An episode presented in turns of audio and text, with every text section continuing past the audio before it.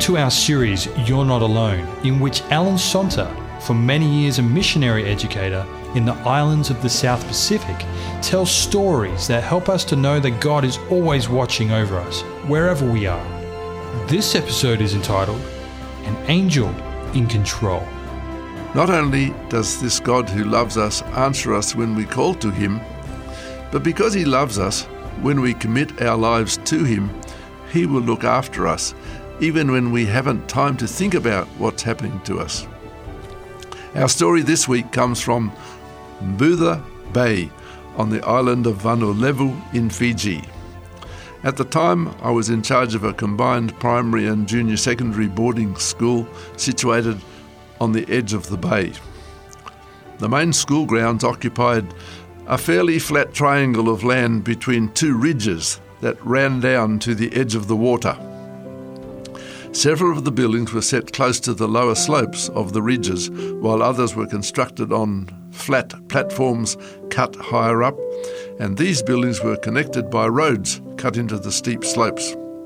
On one ridge, the road sloped upwards for perhaps 300 metres and then made a hairpin bend, still rising as it doubled back about 100 metres along the ridge toward a house at the top. Because the area received fairly high rainfall for most of the year, the grass grew quickly, and it was quite a job keeping it under control. We had an old Fordson tractor and a slasher, and one of its tasks was to clean up the edges of the roads. I had taught one of the teachers to drive the tractor, and at the time of our story, it had been several months since I had driven the tractor myself, so I was unaware that the brakes were no longer working effectively. On the day of the incident, the teacher, Mosesi, not his real name, was using the tractor to slash the grass on the edge of the road that had the hairpin bend part way up. He had worked up one side of the road to the top and had started back down on the other side. About 30 metres from the bend, he decided that he should use a higher gear for the downward leg, so he slipped the tractor out of gear. That old tractor did not have a live power takeoff, so the inertia of the slasher blades kept the shaft in the gearbox turning, preventing Mosesi from getting the tractor back into gear. In his inexperience, he had not realized that this would happen. On the slope, the tractor began to move under its own weight, and with Mosesi still wrestling with the gear lever, soon picked up speed. Mosesi pressed his foot as hard as he could on the brakes, but alas, they slowed him not a bit. At this point, Mosesi was moving slowly enough to have run the tractor into the gutter on the edge of the road and brought it to a stop against the bank. But again, his lack of experience caught him out, and he could think of nothing except keeping the tractor on the road. As he neared the hairpin, he was still moving slowly enough to take the corner so he steered the machine around the sharp bend and was then horrified to see the road stretching out seemingly endlessly down the slope in front of him. The gradient of the lower leg of the road was much steeper than the upper leg, so the tractor rapidly gained speed once the bend had been turned. Too late, Mosesi realised his mistake. The tractor was out of control and he had no way of stopping it. About 50 metres down from the bend was a large dead tree, just off the road as the bank sloped downwards. Mosesi decided to aim for the tree, hoping it would bring the tractor to a stop.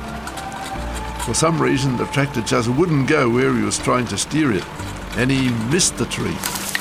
Just as well, as it was travelling so fast by now that if it had hit the tree, there would have been serious damage, and Mosesi might well have been killed. When he missed the tree, Mosesi thought to himself, This is where I die. And he shut his eyes and froze on the steering wheel. From that point, he made no attempt to direct the machine. It was about this time that I became aware of the drama unfolding up the hill. I was standing on the main road below, near the shore of the bay, talking to Sakiusa, a senior teacher We heard a series of thumps and crashes as the tractor careened down the road. The surface was rather stony and uneven, and as the slasher moved over the ground, the stones caused it to start bouncing. It would leave the ground and then come crashing down several metres further on, only to bounce up again and repeat the action. The faster the tractor moved, the larger the bounces and crashes became. As Sakiusa and I looked to where the sounds were coming from, we were horrified at what we saw. The speeding tractor with its plunging slasher was bearing down the steep slope, travelling straight for Sakiusa's house, in which his wife was working.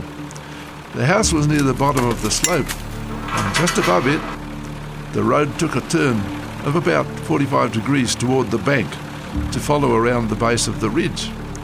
Between the road and the house, there was a small flat garden area before the bank fell away steeply to the house.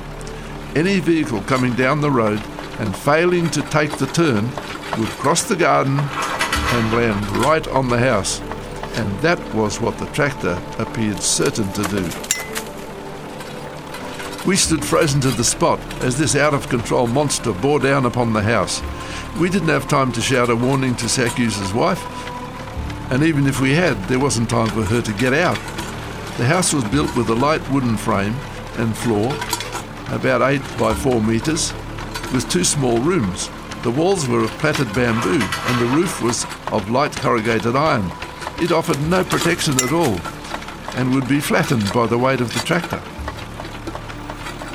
The tractor came thundering down toward us and began to cross the flat garden area above the house. Then suddenly, for no apparent reason, it turned sharply to the right, toward the bank. This took it back across the road, and with a final plunge, it came to rest in the only spot down the whole ridge where the bank was not just a near vertical wall beside the road. At the point where the tractor dived across the road, there was a shallow basin like depression between the road and the bank, where the bank seemed to have receded from the road for four or five metres. The final leap brought the tractor to a stop, still upright, with Masesi still in the seat, though stunned and shaken, and the engine still running. The sudden quiet after all the crashing and thundering roused Sakiusa and me from our inactivity, and we ran up to where the tractor was sitting, with the engine slowly turning over making a ticking noise as the fan tipped the cowling on one side where it had been shaken out of place by the violent jolting of the plunge down the hillside. Masesi climbed slowly from the seat, almost in a dream. He was obviously dazed and didn't seem to know what he was doing. I reached over and pulled the stop control of the engine, putting an end to the ticking of the fan, and then turned attention to Masesi. After a while, he seemed to regain his senses, and bit by bit the story came out about the events leading to this near disaster. When Masesi had settled down and it seemed clear that he had suffered no real injury, we inspected the tractor and slasher. Incredibly, the front end of the tractor appeared to have suffered only a shaking that had displaced the fan cowling a couple of centimetres. A bit of a push soon rectified that. At the back, the adjustable support for the right hand arm of the three point linkage had previously been broken and welded, and this weld had broken. A few minutes in the workshop, and this was repaired. The slasher was undamaged. Despite the fact that the accident had been caused entirely by human error, partly negligence and partly lack of experience, there were definite signs that God had intervened to avert disaster.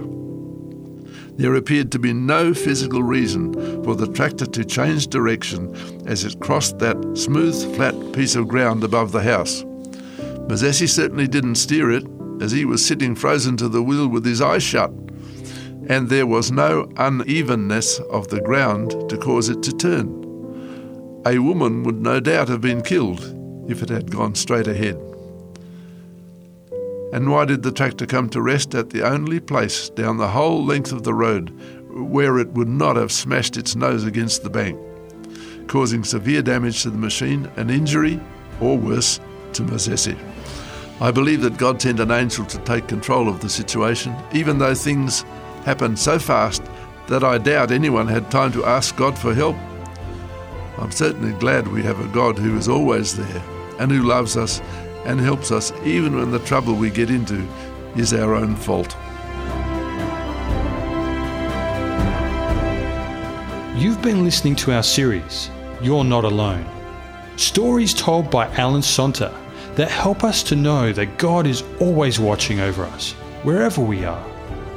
If you have any comments or questions, send an email to radio at 3abnaustralia.org.au or give us a call within Australia on 02 4973 3456.